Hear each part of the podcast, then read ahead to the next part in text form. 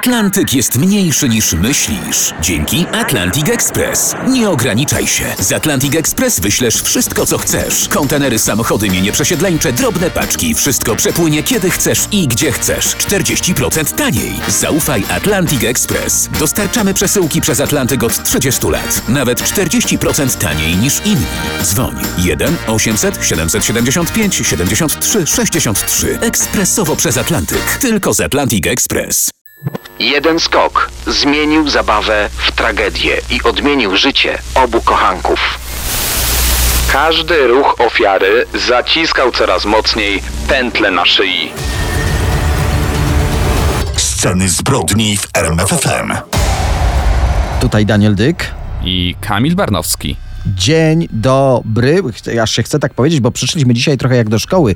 Przygotowani z książkami. Proszę bardzo, ja mam książkę Zbrodnia i. A ja mam ze sobą krzyżaków, ale to nie na dzisiaj. Na dzisiaj mam książkę pod tytułem Amok. No właśnie, co z tych książek wyczytaliśmy i co z tych książek wyczytali śledczy, o tym usłyszycie w tych scenach zbrodni.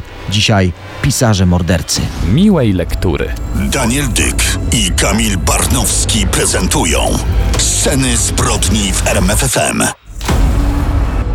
Dzisiaj mówić będziemy o zbrodniach kryjących się między wierszami. A dokładnie o przykładach morderców pisarzy. Ale chcielibyśmy teraz ten temat potraktować dosłownie i porozmawiać, czy zbrodnie widać w literach, w charakterze pisma. I pomoże nam w tym y, temacie ekspert. Jest z nami ponownie pan magister Piotr Sukiennik z uczelni techniczno-handlowej imienia Heleny Chodkowskiej w Warszawie. Dobry wieczór. Kłaniam się wszystkim Państwu. Witamy. Od razu pytanie, co możemy wyczytać właściwie z analizy charakteru pisma? Analiza pisma y, wiąże się z tym, że musimy sobie przyjąć zasadę tego, co tym pismem będziemy dziś mm, traktować y, w sensie rozpatrywanego zagadnienia. Czy jest to sporządzony dokument na komputerze, czy jest to sporządzony dokument y, techniką ręczną na papierze. No nie sądziliśmy, że można analizować także charakter pisma komputerowego. Analiza tych zagadnień, o których mówimy, jeśli chodzi o y, treść y, w komputerze wyrażoną, nie tyle charakter i wygląd tego pisma będzie nam sugerował pewne rozwiązania i poglądy, ale treść, sposób budowy wypowiedzi, charakter używanych y, zagadnień, wskazywanych powiedzmy sobie sformułowań, jakiejś y, gwary, która jest tutaj wykorzystywana. To wszystko stawia y, autora w określonym świetle tych poglądów, które możemy z tego właśnie pisma wywnioskować.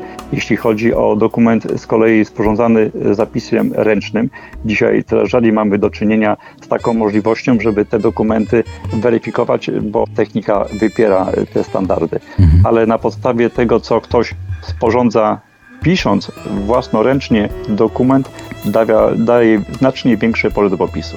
No to czego możemy się dowiedzieć? Zakładając, że nie użył formy y, ona, on, możemy poznać, czy to jest mężczyzna, czy kobieta? Zdecydowanie myślę, że po wyglądzie charakteru tego, co pismo ręczne niesie w tych sugestiach, można z dużą dokładnością wskazać właśnie płeć, wiek, temperament, charakter, być może to, czy jest to osoba, która y, ma y, określony poziom wykształcenia. Myślę, że dla osób, które y, często te analizy wykonują, jest to doskonały materiał poglądowy, dzięki któremu mogą wiele wniosków faktycznie postawić. A czy pisanie lewą ręką może utrudnić odkrycie prawdziwej tożsamości przestępcy? Powiem panu tak, zmiana ręki piszącej nie jest specjalnym utrudnieniem z racji analizy takiego dokumentu. Wiąże się to bowiem z tym, że pobieramy próbki od osób, które są poddane tej weryfikacji i są te próbki pobierane w różnym kontekście. Powiedzmy, że będzie to pobierana próbka od osoby, która siedzi przy biurku, od osoby, która stoi, czy na przykład właśnie pisana lewą ręką bądź prawą ręką. Zadanego określonego tekstu frazy tego tekstu, który chcemy bezpośrednio przeanalizować, więc tak naprawdę zmiana wyłącznie ręki, którą użyjemy do sporządzenia jego pisma, tak naprawdę nie powoduje radykalnych problemów, jeśli chodzi o wnioskowanie dla eksperta, który pobiera próbki porównawcze od osoby, która do tej weryfikacji jest y, właśnie przedstawiona. No to jeszcze jedna sprawa, podrabianie czyjegoś podpisu. Da się to zrobić e, na 100%? E, Myślę, że tak. To y, jest do zrobienia i znam sytuacje i autorów, którzy dokładnością naprawdę perfekcyjnie poprawności powielonych znaków i symboli potrafią to odtworzyć. Historia polskiej kryminalistyki zna y, przedstawicieli y, polskiego świata przestępczego, którzy y, rysując i wykonując ręcznie matrycę tych wydawałoby się niemożliwych do podrobienia dokumentów, jakimi jest między innymi banknot, potrafią naprawdę dzieła sztuki tworzyć. A w jakich sprawach sięga się właśnie po tę technikę kryminalistyczną, jaką jest analiza pisma? Proszę pana, często w sytuacjach, gdzie na przykład do czynienia mamy y, z przestępcą, którego nie znamy i musimy dociec jego tożsamości, to y, często anonimy, które uzyskujemy, y, często jakieś dokumenty, które są pozostawione albo odnalezione, dają podstawę do tego, żeby właśnie na ten właściwy trop sprawę skierować. Boję się pisać e, panu maila, bo zastanawiam się, co uda się z tego maila, wydawałoby się tak jednak no, bezpiecznego wyczytać o moim charakterze, o moich zaniedbaniach i moich winach. Bardzo serdecznie dziękuję panu za, za rozmowę. Dziękuję również. Przepraszam, jeśli jakieś obawy wzbudziłem. Proszę mieć na uwadze jednak potęgę współczesnej nauki i możliwości wykorzystywania tych aspektów w pracy śledczego. Do usłyszenia przy kolejnej okazji. A zaraz w scenach zbrodni pisarze, mordercy i przestępstwa ukryte dosłownie między wierszami. Zaczniemy od najgłośniejszej sprawy w Polsce sprawa słynnej książki Amok. To już za chwilę w RMFFM. Zostańcie z nami.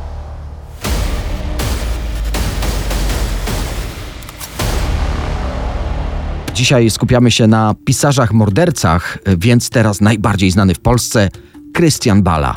Jest 13 listopada 2000 roku. Dariusz J., właściciel agencji reklamowej we Wrocławiu, przepada bez śladu.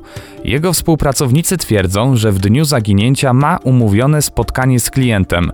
Co zastanawiające, nie jedzie na to spotkanie samochodem tak jak robił to zawsze. Bierze ze sobą tylko teczkę z firmowymi gadżetami i wychodzi. Miesiąc później, w okolicach Chobienia, czyli około 80 km od Wrocławia, wędkarze znajdują w Odrze ciało Dariusza J. Mężczyzna miał związane sznurem ręce i nogi w tak zwaną nietypową kołyskę. Był tak związany, że każdy ruch ofiary zaciskał coraz mocniej pętle. Sekcja wykazała, że rany na głowie są spowodowane uderzeniem tępym narzędziem. Na szyi znaleziono ślady po duszeniu. Wszystko wskazuje na to, że był torturowany, był bity i głodzony. Dariusz J. najprawdopodobniej jeszcze żył, gdy wrzucono go do rzeki. Śledczy początkowo byli przekonani, że to jakieś gangsterskie porachunki. Sposób obchodzenia się z ofiarą bardzo mocno na to wskazywał. Nie znaleziono natomiast żadnych świadków, konkretnych śladów mordercy, ani nie ustalono motywu zbrodni. O sprawie zabójstwa Dariusza J. zaczęto mówić jako o zbrodni doskonałej. I tak, ze względu na brak postępów w dochodzeniu, śledztwo umorzono. Ale do sprawy wrócono. Po pięciu latach, wtedy w 2005 roku, specjaliści z Wydziału Zabójstw skupili się na zagubionym telefonie ofiary.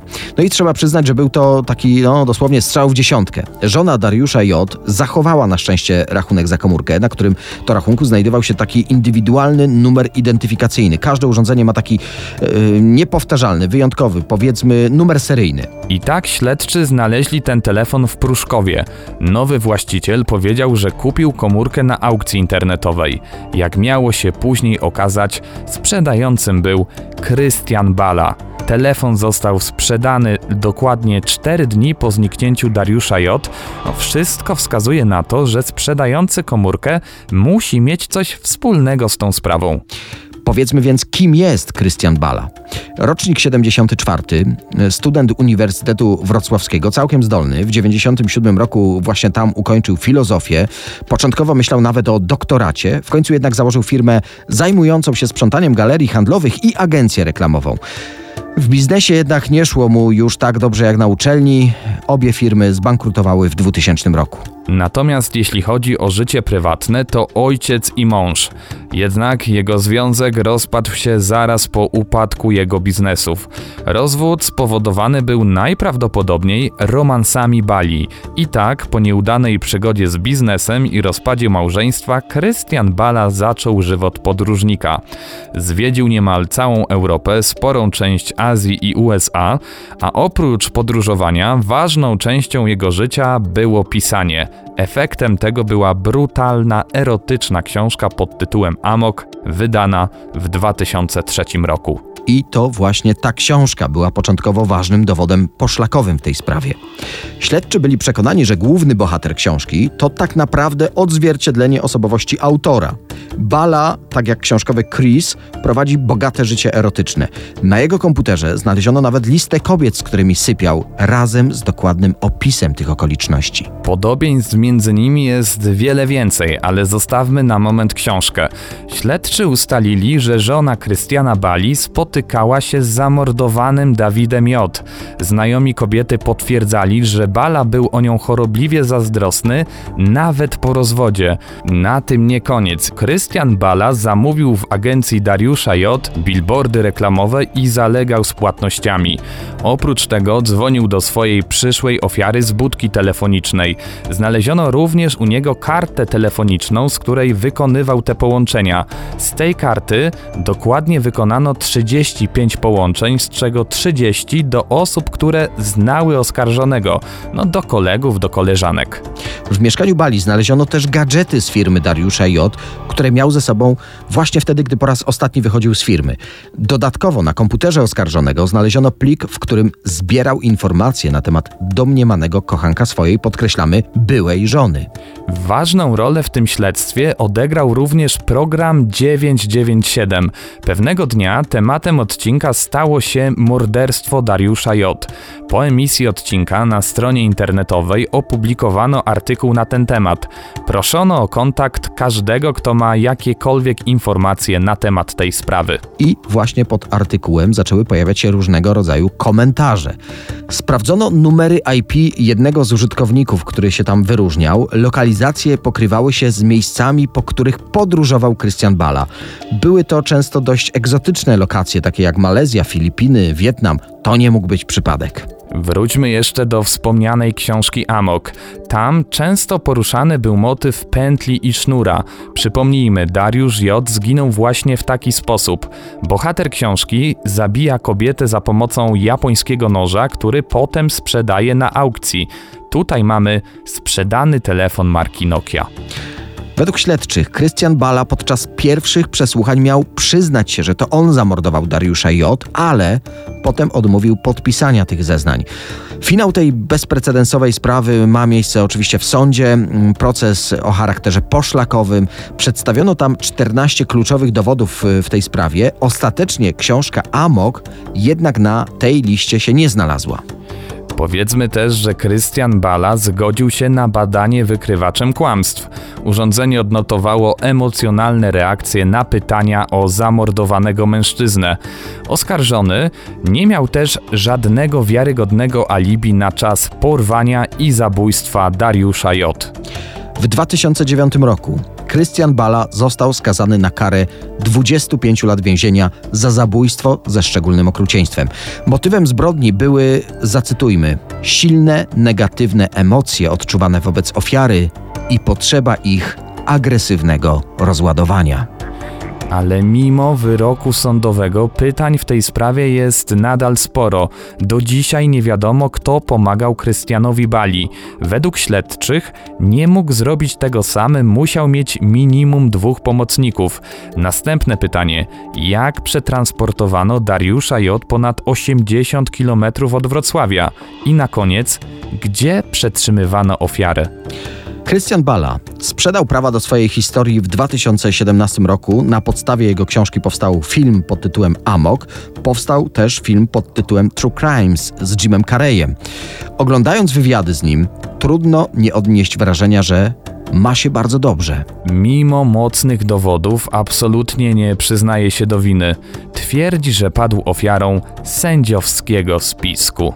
I mimo, że Christian Bala zarobił ponad 100 tysięcy złotych na prawach do ekranizacji jego książki, nadal nie chce zwrócić 11 tysięcy złotych rodzinie zamordowanego.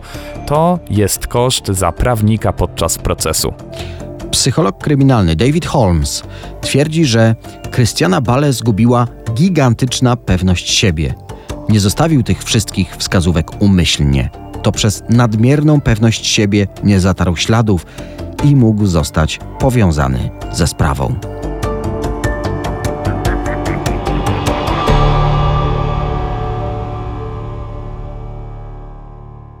Teraz czas na Ann Perry, znaną autorkę wielu kryminalnych książek.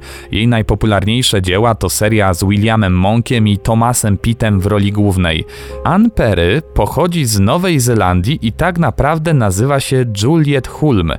Imię i nazwisko zmieniła po odbyciu kary za współudział w morderstwie. No to już wiecie, dlaczego znalazła się na naszej liście. Mam przed sobą nagłówek nowozelandzkiej gazety z 1954 roku. Dwie nastolatki oskarżone o zabicie kobiety. Doszło do tego y, dokładnie 22 czerwca 1954 roku w czasie spaceru w parku Christchurch. Juliet Hulme zamordowała wtedy 44-letnią Honore Parker. Zresztą w zabójstwie pomagała jej najlepsza przyjaciółka i zarazem córka zamordowanej, Pauline Parker. Dziewczyny do zabójstwa wykorzystały cegłę owiniętą w pończochę, którą kilkakrotnie uderzyły matkę Pauline w głowę. Przyjaciółki próbowały jeszcze zmylić śledczych, twierdząc, że Honora Parker spadła z mostu i uderzyła głową o beton. Ich wersja została szybko rozpracowana przez śledczych. W okolicy szyi zamordowanej znaleziono szarpane rany, które nie mogły powstać podczas upadku.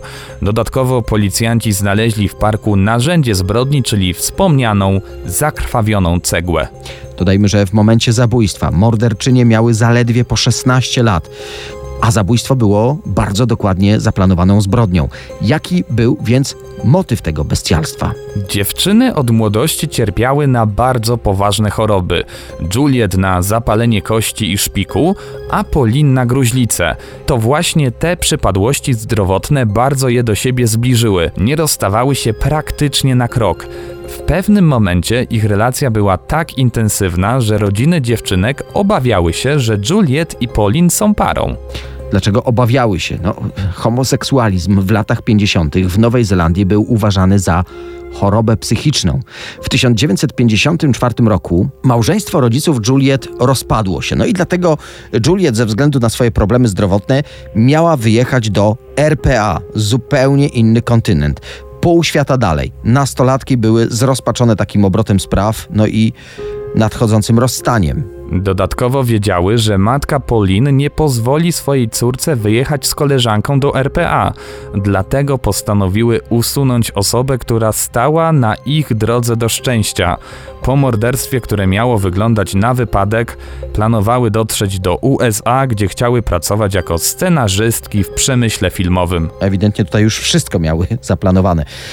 Proces małoletnich morderczyń był gigantyczną sensacją w Nowej Zelandii. Gdyby dziewczyny były pełnoletnie, no to z pewnością zostałyby skazane na karę śmierci. W tym przypadku jednak zostały skazane jedynie na 5 lat pozbawienia wolności. Ostatecznie więzienie rozdzieliło nierozłączną parę. Po pierwsze, spędzały wyrok w różnych placówkach, a potem życie rozłączyło je już na dobre. Pauline Parker zrozumiała, jak poważnej zbrodni się dopuściła i przez ponad 40 lat izolowała się od ludzi. W końcu zmieniła tożsamość i w 96 roku wróciła do Anglii. Za to y, Juliet Hulme, jak już wiecie, została popularną pisarką znaną jako Ann Perry. A historia mordujących nastolatek stała się inspiracją dla wielu filmów i sztuk teatralnych. Chyba najpopularniejszą produkcją jest nominowany do Oscara film z 1994 roku pod tytułem Niebiańskie istoty.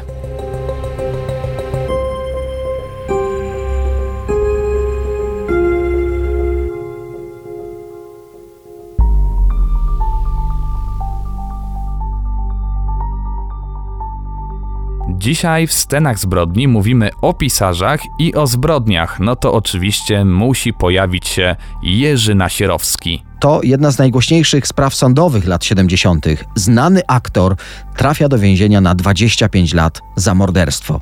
W więzieniu pisze książkę, która stała się obyczajowym skandalem, mimo że cenzura obcięła połowę tej najbardziej kontrowersyjnej treści. Książka stała się bestsellerem, 70 tysięcy egzemplarzy wyprzedało się z dnia na dzień. Po książkę ustawiały się kolejki dłuższe niż po wędliny przed świętami. Władze nie zgadzają się na dodruk, więc książki odsprzedawane są z drugiej ręki na targowiskach z przebiciem pięciokrotnym. Ale w tej sprawie nic nie jest takie oczywiste. Jak to u nas może po kolei? Jerzy Nasierowski. Pierwszy spektakl teatralny w 57 roku, w pierwszym filmie wystąpił w roku 58. Jego kariera się rozwija, charakterystyczna twarz, kolejne propozycje i teatralne, i filmowe, po prostu rosnąca popularność wzorcowo. Ale życie prywatne to skandal jak na czasy PRL-u. Jerzy Nasierowski stracił głowę dla młodszego o 19 lat od siebie montera instalacji sanitarnych. Po prostu hydraulika. W dodatku dzisiaj powiedzielibyśmy także bad boy. Wtedy prasa nazywała go inaczej, bo chuliganem. Andrzej Rukuszewicz karany był m.in. za, i tutaj cytuję, znieważenie funkcjonariusza publicznego, dostał wtedy 6 miesięcy więzienia. Gdy się poznali, młody, gniewny, nieznany chłopak i popularny aktor żyjący dostatnio, robiący coraz większą karierę, zdaje się, że wzajemnie się fascynowali.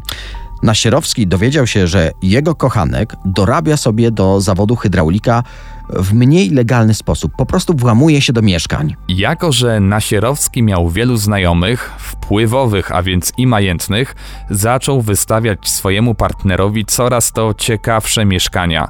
Po jakimś czasie sam zaczął brać udział w skokach. Podobno nie dla pieniędzy, a tu znowu zacytuję, dla romantycznej przygody. Dla hydraulika to był sposób na biznes, dla aktora to była zabawa, dreszczyk emocji. Jednak jeden skok zmienił tę zabawę w tragedię i odmienił życie obu kochanków. Na ten tragiczny skok Andrzej Rukuszewicz poszedł bez Nasierowskiego, włamał się ze swoim wspólnikiem Maciejem Banasiem do mieszkania słynnej aktorki Miry Zimińskiej. Mira Zimińska, wielka gwiazda kina międzywojennego, to ona założyła po wojnie Państwowy Zespół Ludowy Pieśni i Tańca, znany dzisiaj jako Zespół Mazowsze. Ale wróćmy do skoku. Pod nieobecność gwiazdy w domu włamywacze zastali tam jedynie jej gosposie. Zakneblowali starszą panią, ale zrobili to tak gwałtownie i tak mocno, że kobieta zmarła. Milicja błyskawicznie zatrzymała sprawców, ale nie byli to ani wspomniany hydraulik, ani jego wspólnik, ani mający kierować tymi kradzieżami Jerzy Nasierowski. Zatrzymano trzech chłopaków z poprawczaka, następnie brutalnymi przesłuchaniami i powiedzmy to wprost, torturami wymuszono przyznanie się do winy.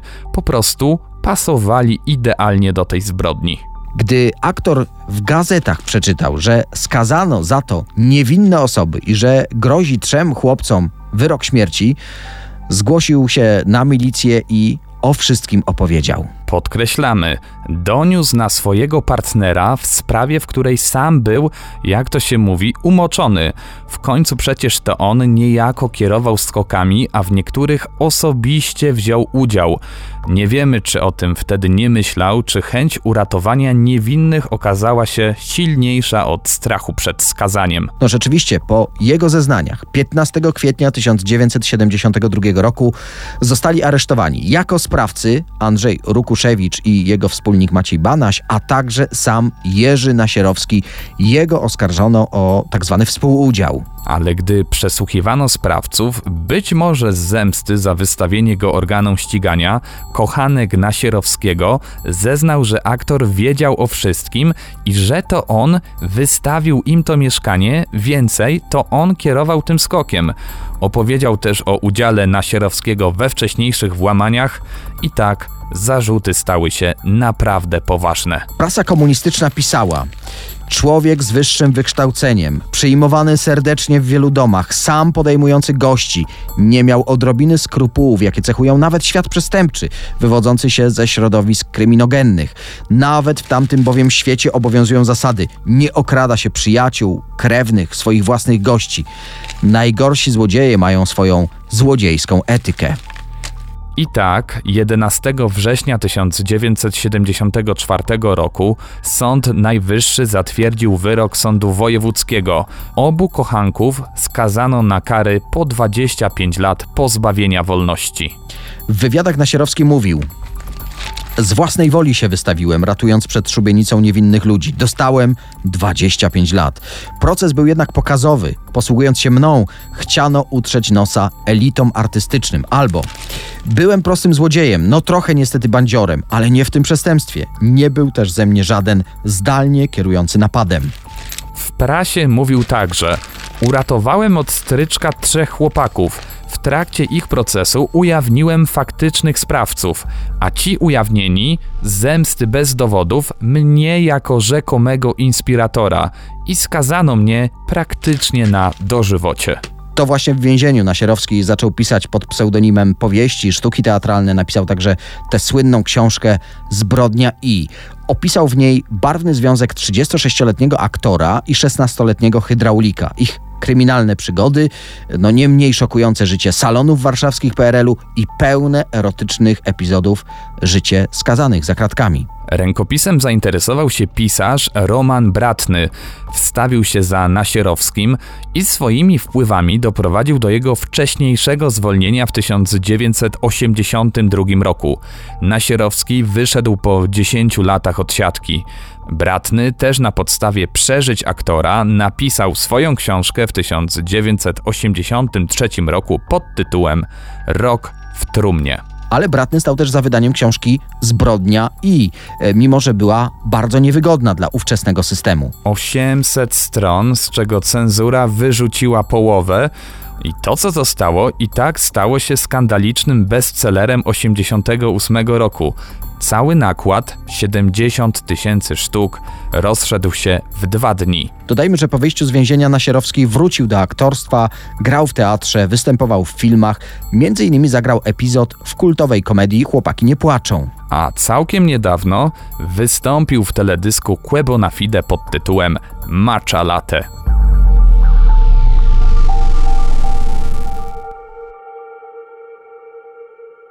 Dzisiaj mówimy o pisarzach, mordercach, no i teraz Jack Henry Abbott. On przyszedł na świat ze związku amerykańskiego żołnierza i prostytutki. Nie miał normalnego dzieciństwa. Rodzina zastępcza, później różne instytucje opiekuńcze, w tym takie dla trudnych dzieci. W szkole wchodził w konflikty z nauczycielami, a później miewał problemy z prawem. No i właśnie, jest 1965 rok, Abbott ma 21 lat, odsiaduje wyrok za fałszerstwo, więzienie w Utah, daje o sobie znać jego konfliktowy charakter. Często trafia do izolatki, dochodzi także do starć z innymi więźniami. W końcu, niestety, zadźgał jednego ze skazańców na śmierć. Krótka odsiadka zmienia się w wieloletni wyrok. Abbott, wydaje się, nie ma nic do stracenia. Planuje ucieczkę. W 71 roku udaje mu się zbiec. Jednak zamiast zaszyć się gdzieś na bezludziu, napada na bank i trafia z powrotem za kratki. Tam z kolei trafia na informację, że popularny amerykański pisarz Norman Mailer pisał książkę na podstawie rozmów z zabójcą Garym Gilmorem. Napisał do autora, twierdząc, że opisy tamtego mordercy no, nie mają nic wspólnego z prawdziwą więzienną rzeczywistością. Zaczęła się regularna wymiana listów i na jej podstawie powstała bestsellerowa książka sygnowana nazwiskami obu panów, Mailera i Abota. In the Belly of the Beast, co tłumaczy się w trzewiach bestii, listy z więzienia. Myler sam był awanturnikiem z epizodami za kratkami, więc rozumiał sytuację Abota, pomógł mu wyjść na zwolnienie warunkowe. Przeciwstawiał się temu więzienny psycholog, który tak uzasadniał swoją opinię. Pan Abbott jest niebezpieczną osobą. Nie widzę w nim zmian na lepsze. Jego postawa wskazywała na psychozę. Więzienni funkcjonariusze zgadzali się z tym, ale sami rozumiecie, co znaczy popularność w Ameryce. Abbott wyszedł na wolność w czerwcu 1981 roku. Zamieszkał w Nowym Jorku, dostał pracę na polu naftowym, a jego kolega po piórze Myler wprowadzał go w literackie kręgi swoich znajomych. Popularność, rosnący rozgłos medialny no, zaczęło się życie jak z bajki. Ale ta bajka skończyła się po sześciu tygodniach na wolności. Abbott z dwiema nowymi koleżankami wybrał się na śniadanie do małej knajpki na Manhattanie. Podczas posiłku zapytał kelnera o toaletę, ale ten odpowiedział mu, że jest tylko taka dla personelu. Gościom wstęp wzbroniony. Abbottowi ten pretekst wystarczył, wywabił kelnera do alejki przy knajpie i tam zadźgał go na śmierć. Kolejny proces był spektaklem medialnym roku 82. Za Abbottem wstawiały się m.in. takie sławy jak aktorka Susan Sarandon, czy na przykład polski pisarz Jerzy Kosiński. Po latach zarówno Kosiński, jak i przede wszystkim Mailer przyznali, że to był wielki błąd. Mailer twierdził, że był tak bardzo pod urokiem talentu pisarskiego Abbotta, że nie zauważył jego prawdziwej, morderczej natury. W więzieniu Abbott napisał kolejną książkę i cały czas starał się o kolejne zwolnienie warunkowe, ale jego wnioski były odrzucane innymi ze względu na kolejne konflikty w więzieniu i co bardzo istotne, brak wyrzutów sumienia. Ostatecznie 10 lutego 2002 roku Jack Abbott powiesił się w swojej celi.